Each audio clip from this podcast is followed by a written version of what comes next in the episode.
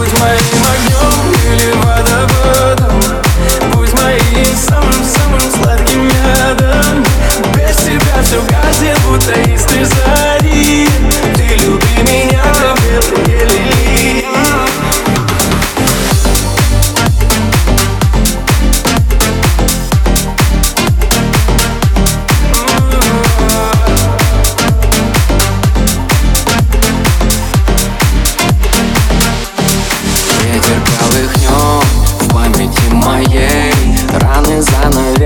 Мы заново на Невском.